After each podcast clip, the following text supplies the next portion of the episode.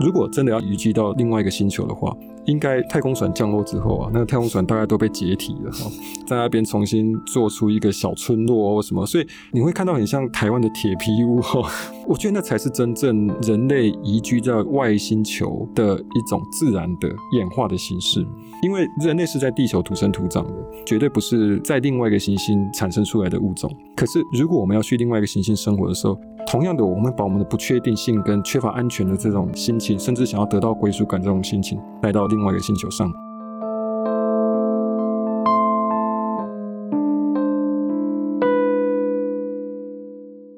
Hello，各位听众朋友，大家好，欢迎收听台北当代艺术馆 MoCA on Air 的 Podcast 节目。我是今天的节目来宾 Bill 张怀谦，平常是在做人造卫星发射以及太空实验，还有太空零组件验证的服务。简单来说呢，就是任何你想要带到太空去的东西，我都可以带到太空。我们今天有另外一位来宾是奕辰。嗨，大家好，我是艺术家郭奕辰。平常在做的事情，其实就蛮常在放空跟幻想。那放空很大的部分，其实就想要去一个很遥远的地方这样子。那我平常作品其实跟很多太空有关，那包含我童年的记忆，还有我自己也有在做一个艺术村平台叫 Stupid。那很高兴今天来参加 MoCA on Air 的 Podcast 节目。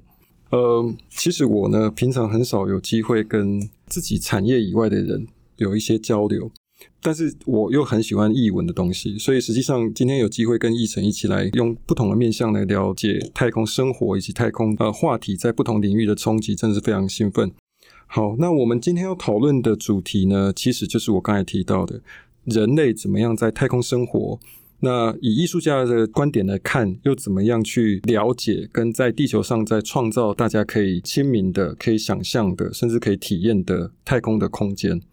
那接下来呢，我稍微先介绍一下，最近呃，因为乌俄战争，所以可能很多人就会听到说，哦，俄罗斯不再帮西方国家发射卫星这件事情。没想到人造卫星也会因为战争而影响很多哈。那其实现在国际太空站是已经在太空存续了将近二十年了。这个国际太空站上面，大部分的时间大概有四到六个太空人，长时间都会进驻在那里。国际太空站呢，其实是蛮大的，所以之前俄罗斯的 Roscosmos 就是他们的相当于航太总署的这个头头就说啊，如果西方国家不再帮助俄罗斯哦，制裁俄罗斯的话呢，他就要用太空站上面俄罗斯的推进器呢，把太空站推离轨道，然后让让它掉落下来，这根本就是钢弹的情节了嘛。那重点是太空这件事情，我们在太空居住。跟人的生活其实是息息相关的。这些太空人在太空居住的时候呢，有很多的细节需要被照顾到。可能大家有一些印象，去年汤姆克鲁斯就说要上太空拍电影，那后来俄罗斯也有人上去太空拍电影，所以现在平民的太空旅游时代已经来临了。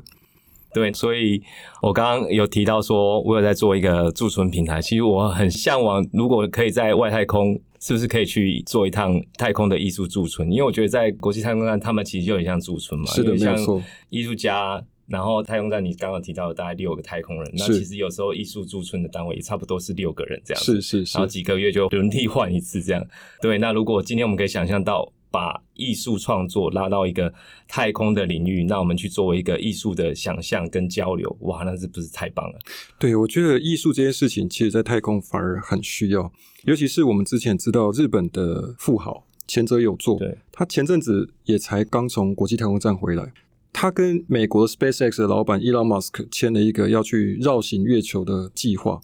他上面就是想说要带的邀请的几位朋友，其中就有艺术家占了好几位。包括音乐家，包括艺术家，希望在飞行的过程里面可以有一些不同的艺术创作，甚至创造在太空独有的音乐形式。嗯。所以，我觉得艺术这件事情其实是拓展我们人类的思维，某种程度来说是在我们有重力的环境之下，让我们的思维能够脱离这个束缚，然后可以进到另外一个维度的漂浮跟想象，还有升华。那其实太空算是比较具体的，就是我们离开地球表面，在太空漂浮。所以，呃，我觉得两边都是相辅相成。不管是从地球出发，还是从太空往回看，其实生活就是艺术嘛。所以如果牵涉到太空生活这件事情，其实你要怎么样在太空活出艺术感，好像也蛮重要的。那其实太空生活，呃，现在听起来好像都还蛮浪漫的哈，实际上要面临的挑战非常多。在我的专业里面呢，呃，我本身在日本留学的时候是读太空建筑。那回到台湾之后，陆陆续续也有在一些学校啊，甚至一些报章杂志上面宣传或宣扬太空建筑的一些基本概念。那更重要的是，我们要让大家知道，太空其实没有那么遥远，只是说现在人类为了太空居住这件事情努力的过程里面，在所有的人都可以在太空生活以前，有哪些东西其实是已经应用回我们地球的。所以那些东西其实像滤水器啦，或者是像不容易刮伤的太阳眼镜啊。或者是像消防队员的那些氧气筒啊，轻量化的这些材质或隔热砖，这些基本都是太空应用的产品的这个附加的作用。那太空生活里面呢，最主要有五个很重要的威胁啊。第一个呢，其实就是辐射。现在很多人都会比较说，在地球上受到辐射最多的，当然不是站在呃微波炉旁边的哈。现在辐射好像也是很重要话题，是吧？对对。那我们先不说那个了哈，因为我在日本三一之后也吃了很多东西，所以还是现在说不定我都已经变萤火虫了。那辐射这件事情呢，我们常常会比较说，从纽约飞雪梨这个航线哈，很长程的航线的受到的辐射线的剂量之类，因为在高空上面受到的辐射也蛮多的。那在太空的辐射主要是从太阳来的。因为太阳有强烈的磁场，所以它本身带有的带电粒子会侵害人体。再来从宇宙的深处来的，也有可能是某个宇宙种族的战争，然后这个 也不一定啊。对，所以这些辐射其实像在月球的辐射的剂量，大概就是我们地表一般的年平均的辐射剂量的好几百倍啊，甚至可能一天在月球的辐射剂量就已经超过。一般人在地球海平面上所受的剂量的一年的可能几倍都有，所以像这么严苛的环境，怎么样去防止或者是去保护太空人，其实都是一个最重要的议题。那另外一个就是孤立感，像我以前啊，有时候会被同学说你这个人是很孤僻，说不定说不定就是因为这样性格才会想要做这样的研究。不过就是孤立感这件事情呢，在太空人来说是有害的。应该是说，这种孤立感会造成心理上很大的负荷，尤其是目前的太空人是以任务为主，所以有很多工作的压力，甚至你的生活起居都被监控着。那附带一提了哈，现在有些太空人的压力测试，怎么知道说这个太空人他有没有太大的精神压力啊？其实是从唾液可以知道，这当然又是另外一个话题哈，因为唾液里面有一些酵素可以验出太空人的压力，跟荷尔蒙也有关系。所以这个有兴趣，我们再来好好的分享一下。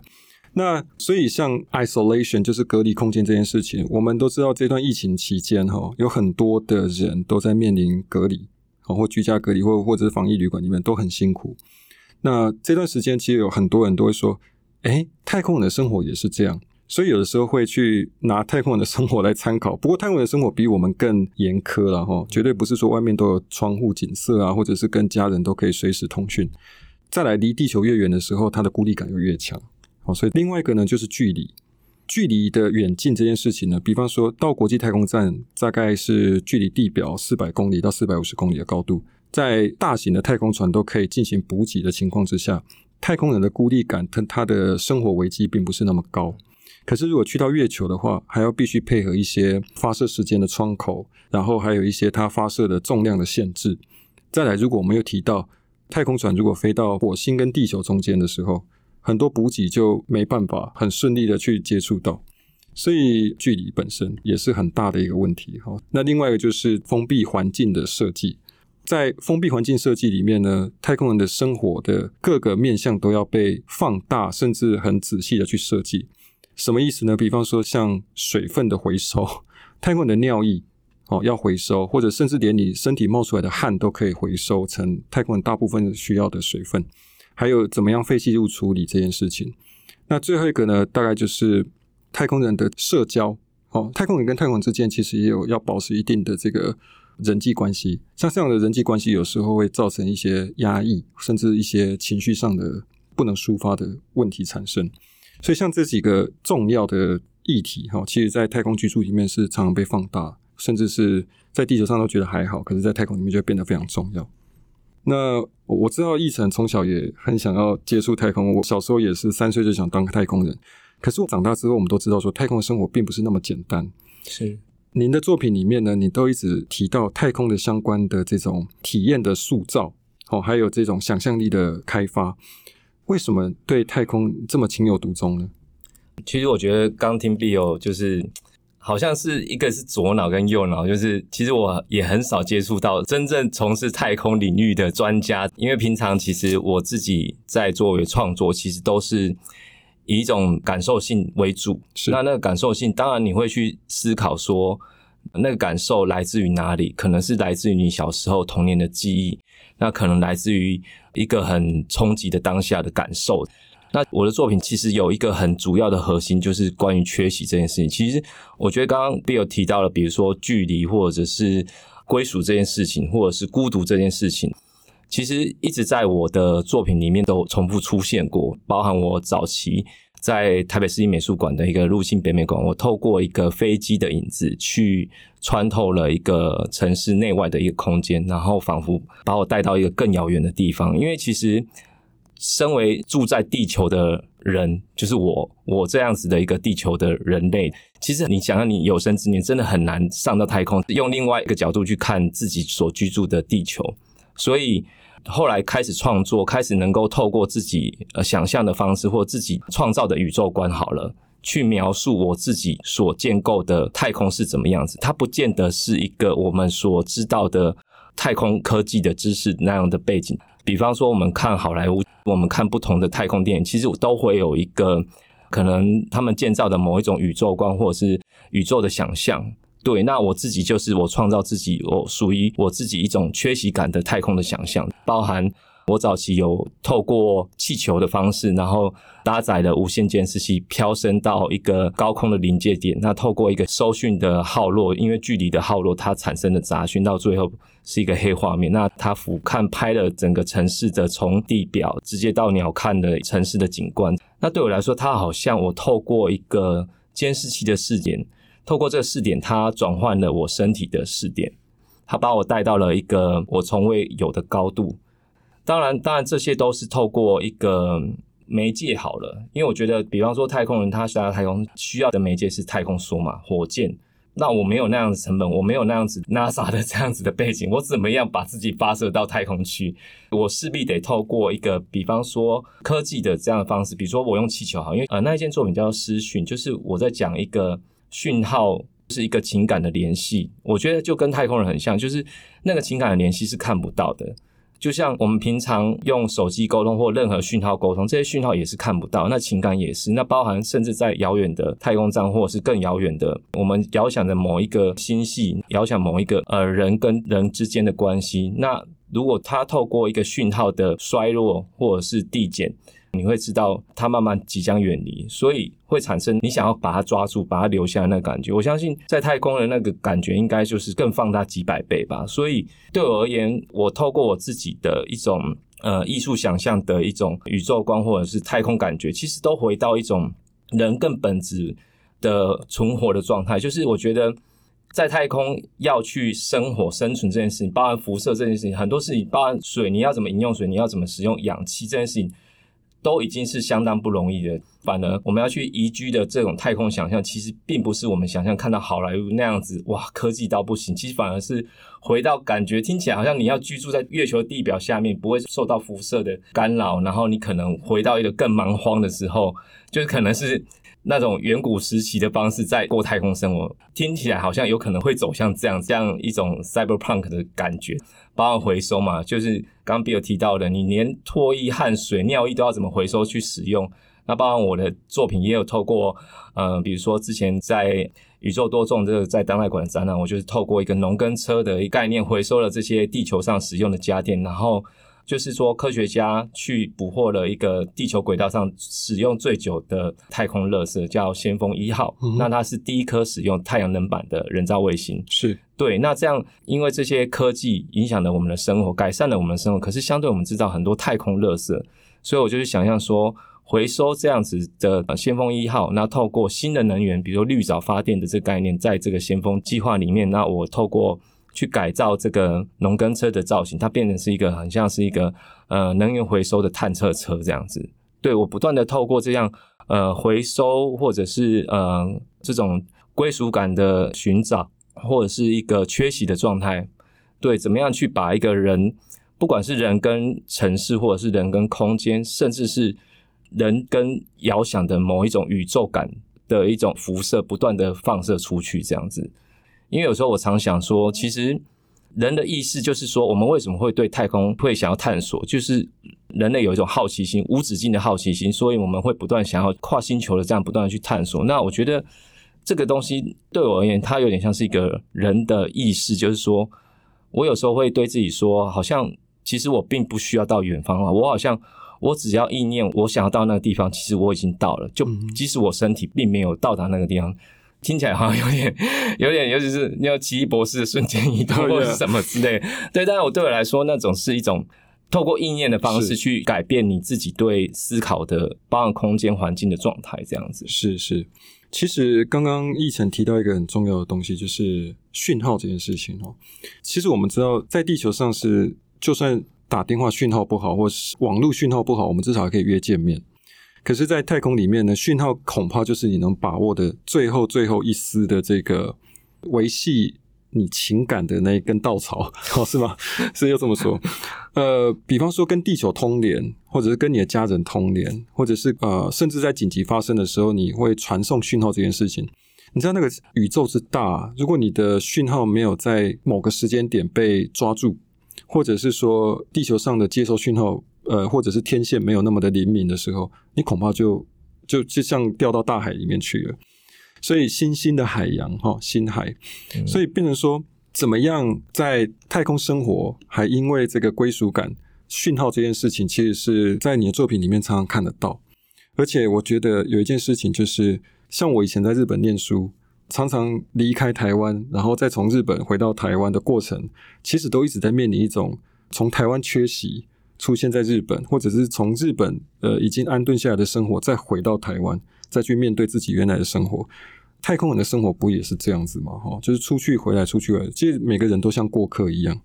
像刚刚奕成也有提到孤寂感这件事情，其实这种孤寂感说不定会转化成一种。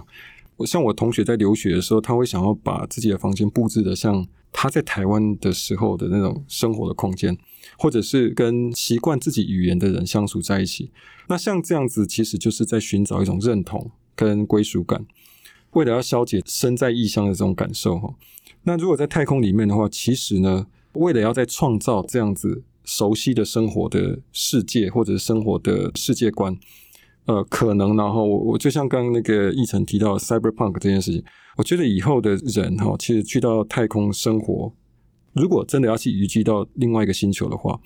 应该太空船降落之后啊，那个太空船大概都被解体了哈，一段时间之后就被自己的人解体，然后呃在那边重新做出一个小村落或什么，所以你会看到很像台湾的铁皮屋哈，或者是像台湾的这种比较村落相关的那种氛围。我觉得那才是真正人类移居在外星球的一种自然的演化的形式，因为人类是在地球土生土长的，所以绝对不是在另外一个行星产生出来的物种。可是，如果我们要去另外一个行星生活的时候，同样的，我们把我们的不确定性跟缺乏安全的这种心情，甚至想要得到归属感这种心情带到另外一个星球上，所以就从另外一个星球想要再找到地球的乡愁。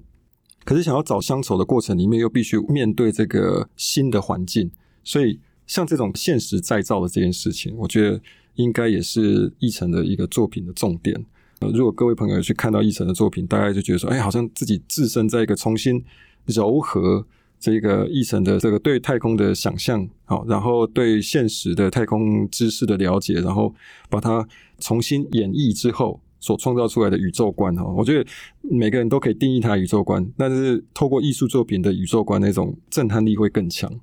那因为刚刚你提到先锋一号嘛，哈，他离开地球之后，从地球缺席了，可是人类又把它捕获之后，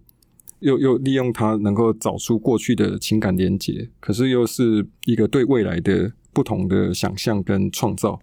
那奕成，你你想象中的人类在不同星球殖民是什么样的感觉？其实有时候我觉得，想象未来这件事情，其实好像是我们从一个过去的历史，我们就可以看到未来是长怎么样。是。因为我觉得，包含我们现在所运用的，比如说太空这件事情，其实都是美苏冷战那时候，因为战争不断的想要抢到太空的第一个话语权。那现在其实是第二次的太空的竞赛嘛，是是很明显的。那包含民间，包含各个国家都想要抢太空资源。那我觉得，如果再回头再去看一九六九年那时候美苏冷战的那个时期，去想象的未来，好像我觉得并不是那么的乐观。包含现在，比如说乌俄战争的这样子的状态。又回到了一种更民族主义的想象，这样子。那包含刚刚 Bill 提到，在一种过渡的状态，就是我觉得这个过渡其实很有趣，因为之前我们有提到说，月球其实只有地球的引力的六分之一嘛。我觉得，当我们在思考很多事情，其实我们是在地球这样子的状态，包含空气，包含重力。所有东西是这样在人类宜居的状态下去思考。那当重力已经是六分之一的人，我们对于这个归属感的状态是不是也会降为六分之一？我我就很好奇，所有东西是不是应该重新被定义？甚至可能在月球的我们对于艺术创作的定义到底是什么？是是是，对那。包含比如说，我记得有定一个太空公约，好像是地球上所有东西你都不能划为自己的归属地或者是什么之类的。哦、对，在另外一个星球的对对对对产权这样子。对对对对对对。但我觉得这种事情是其实人类去定义的，人类也可以去打破这件事情。那我觉得过度的这个状态，就是我们之前有聊到，就是梯子这件事情蛮有趣。比如说那时候阿波罗斯登月，他要从地球踏到月球表面，其实透透过这个梯子嘛。对。然后这个梯子其实就是一个过渡的状态。然后上次有提到说，如果我们在月球，我们一跳可能就直接可以跳到不知道飘去哪里了。是是是。对，所以我对于这种太空想象，或者是我们要如何移居，像我以前小时候清明我会回去拜拜，我有时候看到那种拜拜的那种传统的，不知道为什么我就看就觉得它很像太空梭。嗯。对，然后有时候我就想说，哎，如果我们之后真的全部地球人都移居到另外星球，那留下的地球。其实都都是我们的祖先，嗯嗯，这件事情，那我就觉得心里非常的哀伤，这样子。然后我就想象说，自己脑补了很多一些小说的情节，就是之后在另外星球，比如说我们移居到火星，我们看到另外星球，但人终究会死嘛。那你死了，你可能就要，就是这个星球是不能留活的，你你你的尸体就会被搭载到某一个呃太空舱，然后它就会发射到地球埋葬这样子。它发出去的时候，你就会看到有点像流星的轨迹这样子，嗯、所以我们看到流星其实都是那些死逝去的亲人的移动的状态这样子。其实听起来非常凄美，但我就觉得地球将来好像好像是可能会是这样子哦，因为它已经越来越不宜居了嘛。我对这样的未来想象其实就不是那么的乐观，好像未来都是一个哇，明天会更好这样子的状态。这是我自己对于未来想象的宇宙观啊，那或者是太空的移民的这样状态，所以。包括我自己写的一个绘本叫《宇宙掉了一颗牙》，是这个部分，我想要透过我自己童年看到的哈雷彗星这个记忆。哇，你有看到哈雷彗星？对，就是一九八六年那时候，是我刚好七岁嘛。那时候全世界都在追哈雷彗星，嗯、然后那时候我们就去垦丁了。因为哈雷彗星很特别，它是七十五年才回归地球一次，所以下一次来是。二零六一年，我要再活三十九年，对，所以我那时候七岁的时候，我就许下了这个承诺，希望我可以再看到它。这样，我觉得那个小时候的那样子的记忆，就是它开启了我自己对于很多包含后来创作的这些养分，或者是我对于很想要去遥远的地方这件事情。我觉得就回到一个，我们如何去在地球上想象一个，呃，外太空的一种生活或者是形式，就是说，他们并不是那么遥不可及。那我也相信现在很多，比如说，呃，现在有真的可以让平民去上太空，比如说 Elon Musk 的这个计划。那我觉得其实我们很期待说。太空这件事情，它是真的可以让我们对于国界的想象，或者是我们对于整个地球村的想象，每个人可以更宏观一点，或者是更关注我们自己生存的环境。我觉得这点反而是最重要，就是说我们如何透过一个太空的这样不同的观点，反思我们自己生存的状态。我觉得这才是最重要。是，确实如此哈。呃，我认为，特别是这次的俄乌战争呢，我们都可以知道说，不晓得为什么这样吵着吵着就吵到太空上面去了。所以接下来人类的这种爱恨情仇，在太空又怎么在上演哈？其实也是一个非常有趣的一种变化哈。因为太空毕竟也是人所去开拓出来的，所以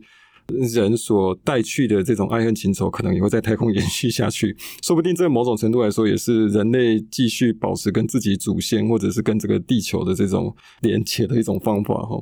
不过不管怎么样，大家可以在地球上想象太空，让自己稍微思想上或思维上的小小的缺席。啊，让自己在一般的生活里面小小的缺席，可是同时间这个小小缺席，就像我们出去兜兜风回来之后，我们重新看一下我们的生活，我们重新审视一下我们的生活状态，不管是人际关系也好，或者是现在的工作，甚至是自己生活的面向，我觉得其实都是一个小小的小旅程。嗯，啊，那这个旅程这件事情，可以透过观看玉成的作品啊，体验玉成的作品，也可以来一个小小的旅行。这个应该是非常有趣的一件事情，所以呢，其实为了要让所有人都能够去体验太空的生活，那我这边当然也是做了很多的努力跟设计啊，在太空的居住空间的设计。可是有一件事情是设计不了的，那就是人的心灵啊，你是没有办法去设计说哦，未来去到太空之后你怎么去设计它，你去你用什么方式去面对它？我觉得那个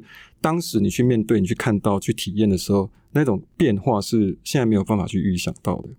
所以，如果今天真的是到太空去的话，我们会自己会怎么样改变？我们用什么样的方式重新看待我们的地球？就像所有的太空人去过太空回来一样，他们觉得他们看待整个世界并不是个体或者是壁垒分明，而是他把它当成一个整体。我想这种整体观哈，或者是这种中文叫做纵观效应嘛 （Overview Effect），嗯，这件事情其实所有太空人回来都有提到。那大部分的人都还没有足够幸运到可以直接离开地球到太空去待一段时间，所以我觉得可以做一个小小的 exercise，让自己去重新思考，怎么样可以重新的去看待跟包容各式各样的不同。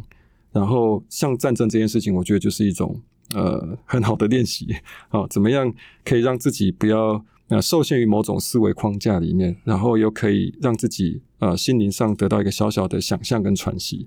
然后又回来，再去体验一下我们不允许缺席的这个生活里面，怎么样可以重新审视太空给我们带来什么样的启示？这样子。